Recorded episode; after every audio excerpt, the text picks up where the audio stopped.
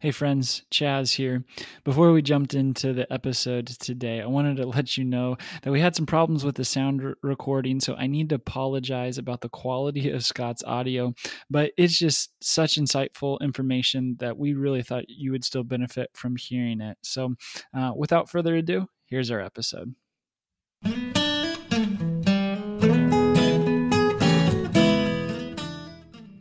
Welcome to the Kingdom Roots podcast with Scot McKnight, the conversation designed to look at how the kingdom took root then and how it's taking root now. Today on the podcast, we have a conversation about what do Bible scholars have to say to theologians.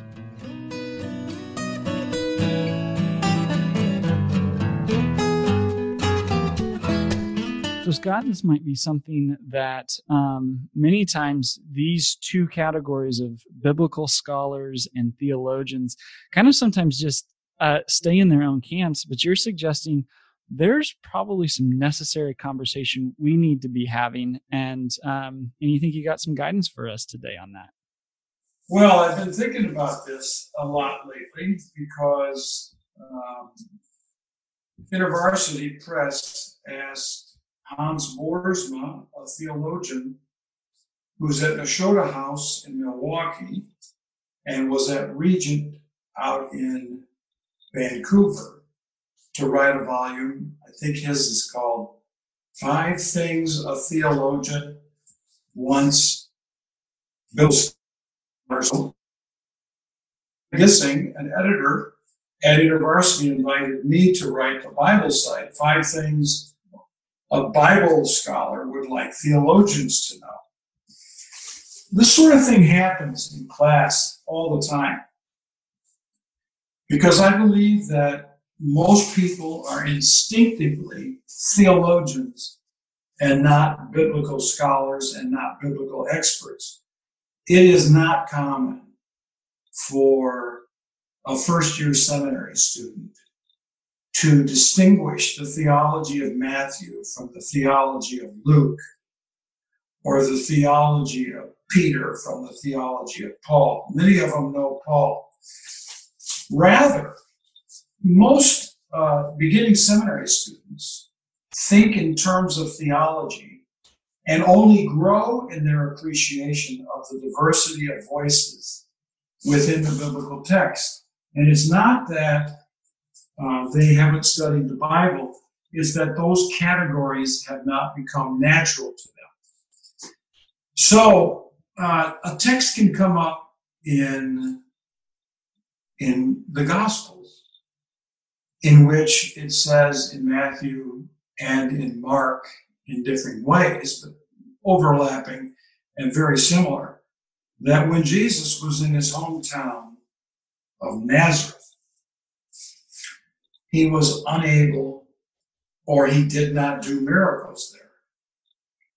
And when that sort of question comes up um, in first year seminary students, they will say, well, Jesus was divine, and therefore, whereas that's the sort of conclusion that biblical scholars will say, well, you're pressing theological categories into a biblical text that doesn't seem to be using that sort of category. Or um, many Christians, many young seminary students will impose uh, a soteriological system, how we are saved, onto the biblical text. And what they're doing is using the categories of Paul that have been filtered many times through the Reformation, through either Luther or Calvin, sometimes Wesley, or beyond that, Barth, uh, Jonathan Edwards, etc. They will impose those texts, uh, those ideas on the New Testament. And the New Testament theologian, looking at Romans 3 or Romans 5, is asking a different set of questions what did that text mean for the Apostle Paul at that time? Whereas the theologians tend to overwhelm that. So this is this has been a running battle. Sometimes biblical scholars say to theologians, you do your work and leave us alone. And systematic theologians in the theology department say, you do your work and leave us alone. And sometimes the theologians look at biblical scholars as spending all their time on arcane questions that don't make a difference. And frankly, at times, New Testament scholars are just doing history and they're not really even pursuing truth. Whereas we would say at times that the various voices of the New Testament or of the Bible itself, chronicler versus the person who writes the Kings, uh, or Samuel, or Isaiah versus Jeremiah or Ezekiel, that we think those people all deserve a voice at the table in their own way. And this creates diversity in theology, whereas theologians tend to be operating toward some sort of meta, uh, meta narrative or an overall systematic depiction of what Christian faith is for our time, of course. And they, um, they mute the distinctive voices of the Bible. So, Hans Boersma and I are writing matching volumes, and we're not looking at one another's volumes. Uh, so I'm not responding to Hans, and Hans is not responding to me. We are offering up our theories, our approaches of what we would like. And so for me, I'm, I'm right. What I would like theologians to know about biblical studies or uh, about how we think theology should be done. So um, I have, um, I have, I think, uh, five large themes that I'm looking at right now. And uh, so I'll turn it over to you to see if you have any questions about what I've said so far. Yeah, I, I would be curious, uh, maybe before you jump into some of those themes, would be um, if from a biblical scholar perspective, do you think the um, early church writers like Paul and Peter and the others that you mentioned, authors of the Gospels, do you see, do you think they saw themselves as doing theology as we see it today? Um, I think that that word theology is um, is the is the gambit or the debate and the uh, the trap here. Uh, it depends on how you define theology. Um, I think it is fair to say that every Christian is a theologian. So I think it is fair to say that Peter and Paul and James and Jude and Matthew, Mark, Luke, John, they were doing theology. They were not doing systematic theology the way we are doing systematic theology. They don't have anything like trying to put it all together. Um, I don't even think Romans is that way, although within the pages of the Bible, Romans is the closest to this sort of thing.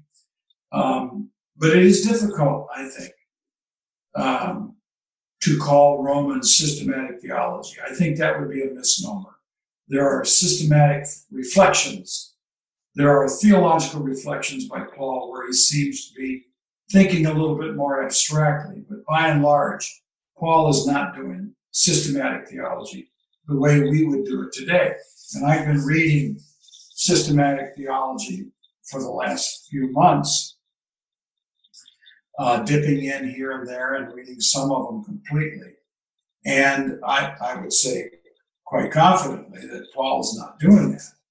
Uh, so we have to piece together from what they say and how the church has thought about what they say into some kind of coherent approach that uh, makes all of Christian theology uh, work together.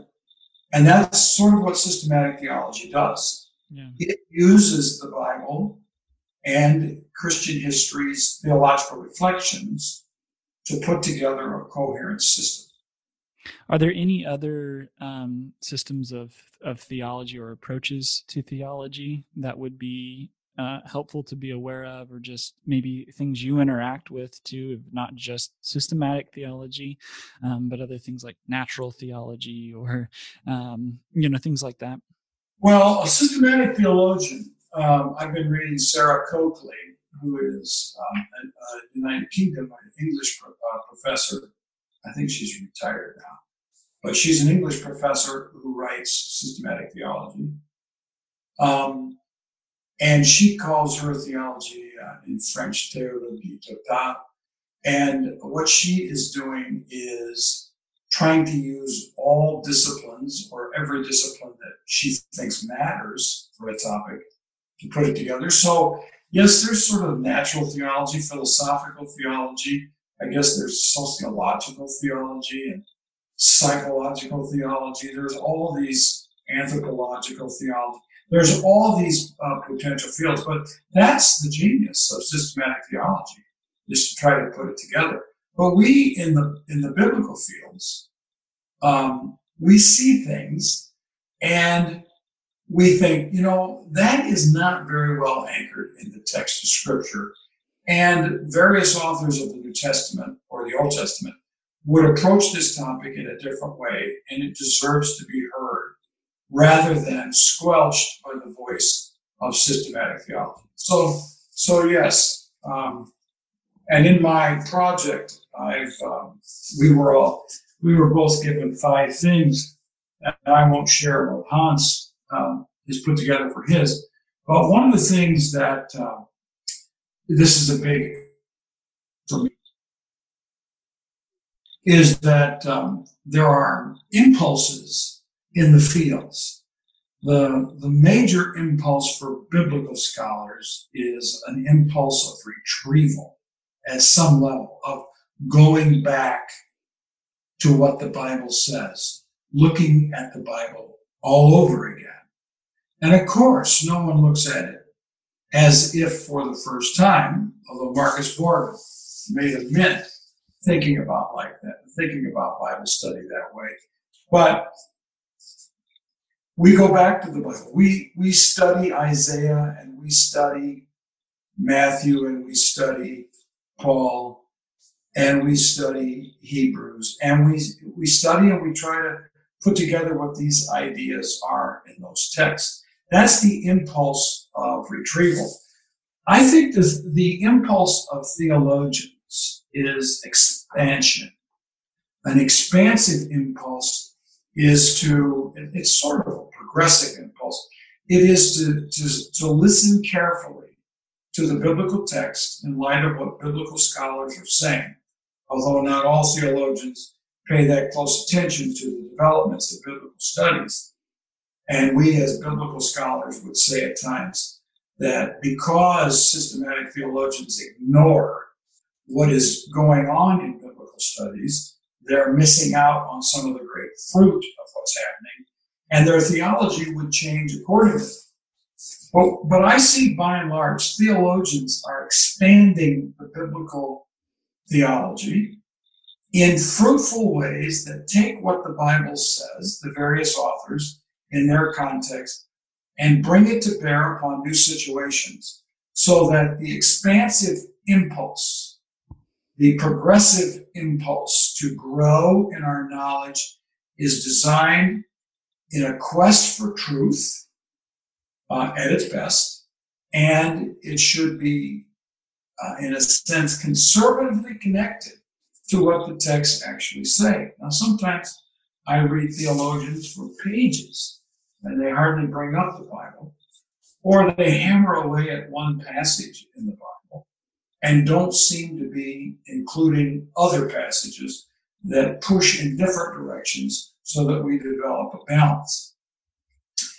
So um, I think that those are the two major impulses of Christian theology.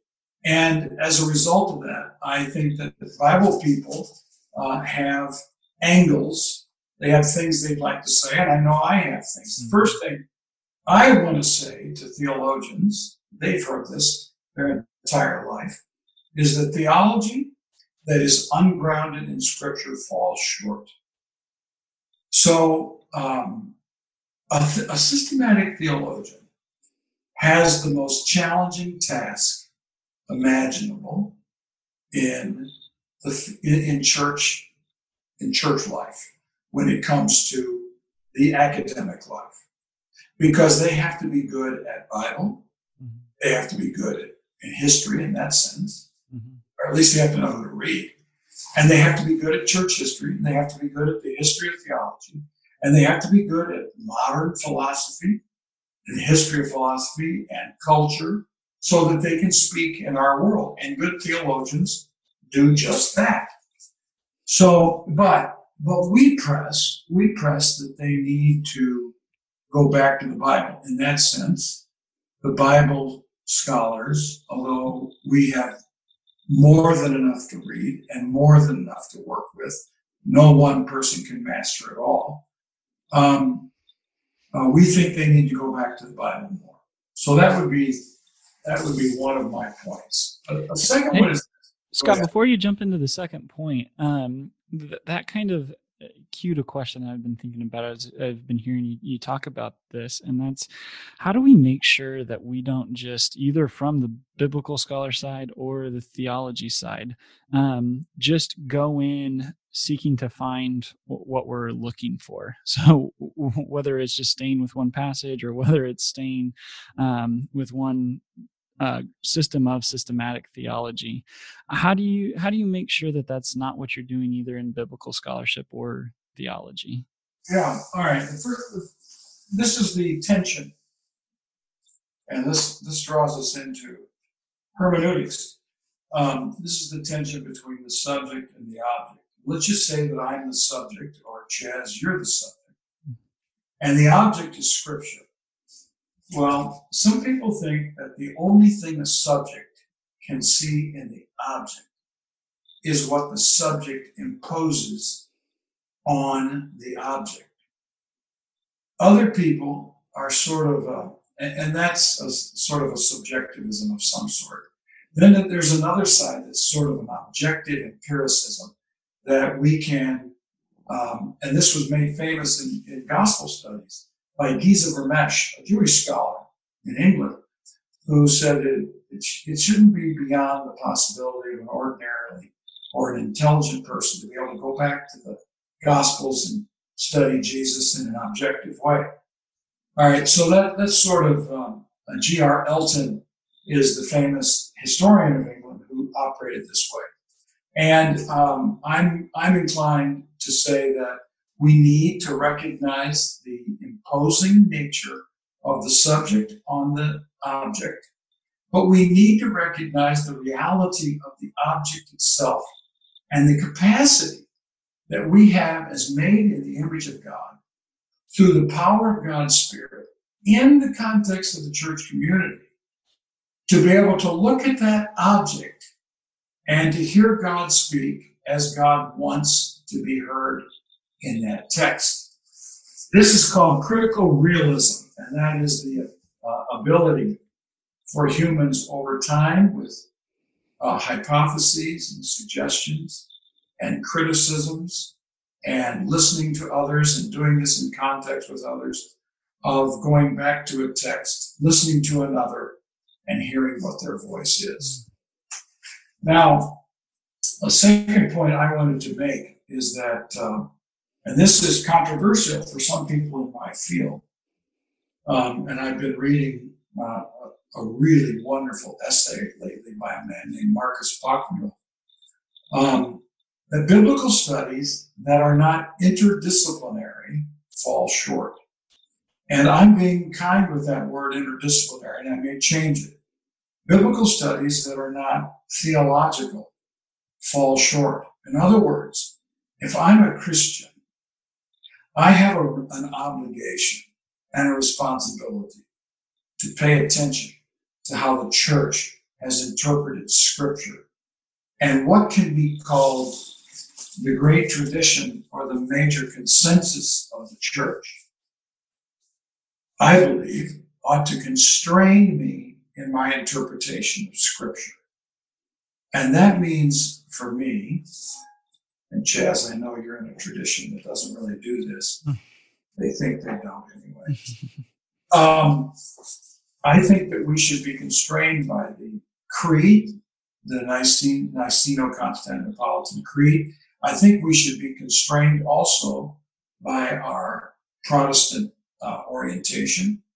And I think we should be constrained by our denominational interpretation. If we have any integrity and we operate within our, our denomination, we should clearly be connected to that theological tradition as what we think is the, is a, is not only valid but the the interpretation that we will use. So I believe that we uh, we need to talk to one another. I have lots of biblical scholar friends who don't think theologically and who don't care what the church tradition has said, and I collect some of these in the book. A third thing is, um, I think um, that theological studies need to uh, be more biblical in their orientation and in their categories. I recently read um, a book by Kevin Vanhoozer and Daniel Treier. Kevin is at Trinity and Daniel Treier is at Wheaton, in which uh, they talk about the idea of a mirror. Uh, and Kevin and Dan both love to play with metaphors, and so they drove this metaphor pretty hard, but I thought it was very useful. And that is that um, we need to uh, use the language of the Bible as much as possible and let those terms shape our theology. There are times, Chaz, you, you're far enough along in your theological categories, and you say to yourself, or terms, these terms make no sense to me. Mm-hmm. And people in the church have no idea what we're talking about. Mm-hmm. And so I think I think that theological studies need to have some biblical foundation in, in a deeper way. A fourth point that I would make is, and this is a big development, I think theological studies need to be more narrative. And in this one, if you look at the history of Christian theology, it's been shaped in two major ways. Uh, one is by the three articles of the Creed Father, Son, and Spirit. Spirit only gets a couple lines. Um, and that I call that the three article approach.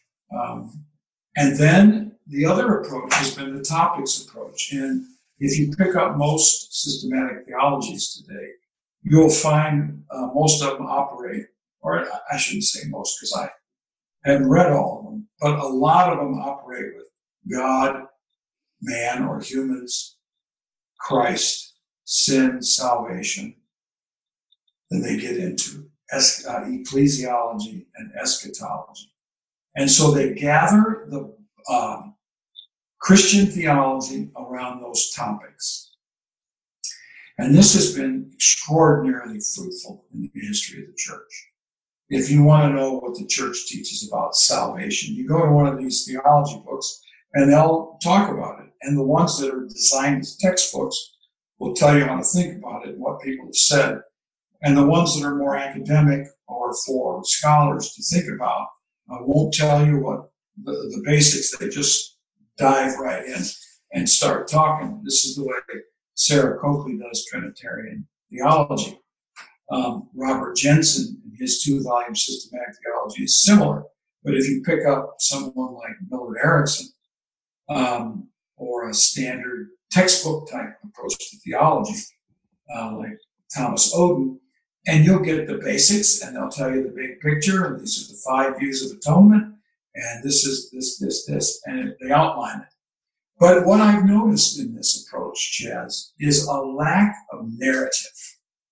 God didn't give us a systematic theology, and I think that's worth thinking about. I'm not saying that all theology is wrong by any means. But I think there's a narratival plot to the Bible that could help us reframe our theology in ways that would keep us closer to the biblical text, mm-hmm. to the authority of Scripture. Um, and so I think that um, theology needs to be more, more narrative. I'm encouraged by recent developments by some of my friends who write theology, like Mike Bird in Australia, Kevin Vanhoozer, I know, is writing one. Um, they have an attentiveness to the narrative of Scripture in a way that will help us reframe the topics or the three articles into, into a narrative bed or a narrative framework that will, I think, give us uh, new perspectives on how to do theology. Now, the last one um, theology is meant to be lived. And lived theology is the ultimate form of Christian theology. It's not simply ideas. Uh, it is how we live that matters even more than what we believe. Now, I'm not against what we believe, but what we believe is not enough. Our theology is not genuine theology until it's embodied in the way we live. So I, I've said this about Romans, and we've talked about Romans on this podcast, mm-hmm. is that Romans 12 through 16 is not the application of Paul's theology. Mm-hmm. It is the embodiment of Paul's theology. And in that sense, Romans 1 through 11 might be an expression of the kind of life that Paul wanted people to live, a sort of rationalization of, of life as it is lived properly. So, um, Chaz, these are some of the big ideas that I'm exploring in the book. And um, it's some challenges to theology. And I know my theology friends are, they in many ways agree with what I'm saying. Um, or in part agree with it. But I'm not always sure that they live up to that. And um, I'm sure Hans Boersma will have things to say to me or to theologians, biblical people that will say, uh, you guys have some nice ideas, but you you need to improve, and this is what you need to do. So, yeah, those are, those are some thoughts that I've been working with.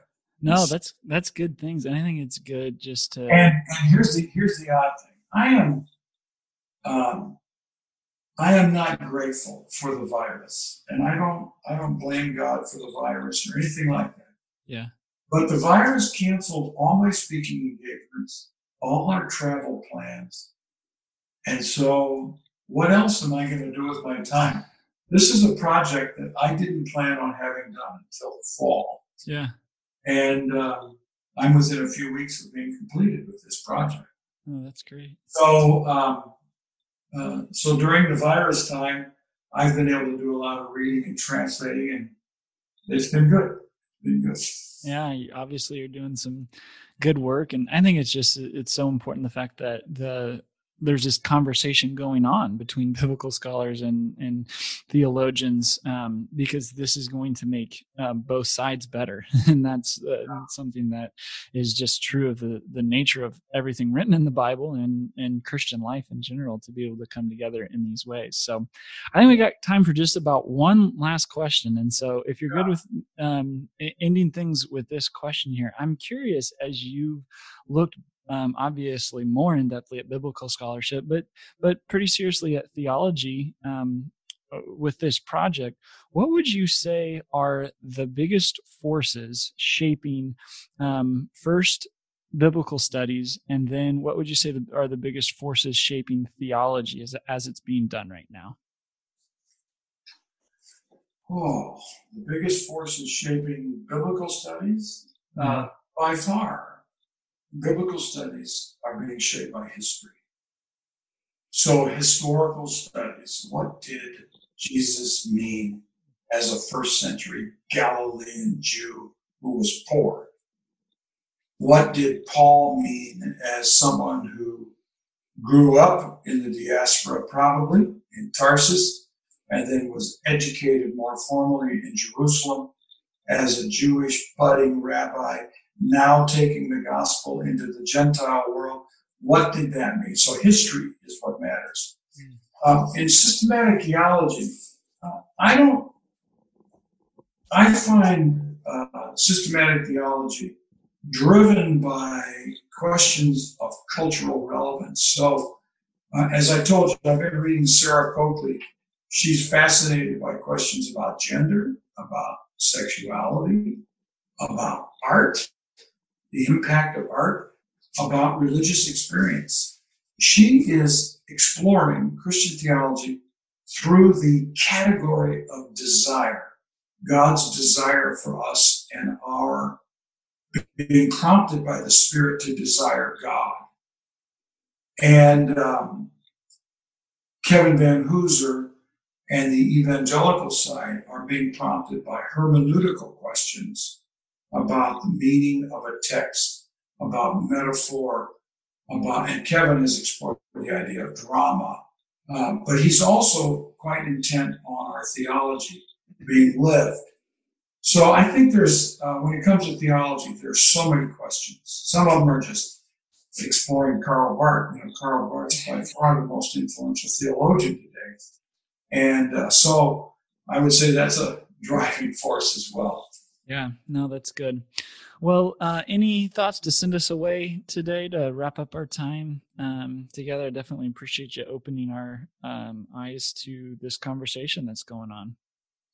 Um, well, you know, I, I think everybody's living in this virus time right now. I don't know when this is going to show up on our podcast, but, uh, you know, I'm just hoping that we'll be wise, that churches will do the right thing, that we won't be exposing people to the virus and spreading it, that we will play safe and play nice and wait this virus out uh, until we can find vaccines and therapeutics that will lead us into health. So, um, you know, be safe. And my friend Mike Glenn, a pastor at Brentwood Baptist in Nashville, Brentwood, uh, Tennessee, uh, is challenging us to to learn from the virus. Yeah. What are we going to learn from this? What what is happening in our lives right now that we see? You know, I want to keep this and I don't want to go back to the way it was. I think a lot of people just can't wait to get back to the way it was. Mm. Well, maybe, maybe that's, that's what will happen. But I, I have a feeling that there's some things about our life right now that we would, uh, we would like to hang on to a bit. Yeah, I totally agree.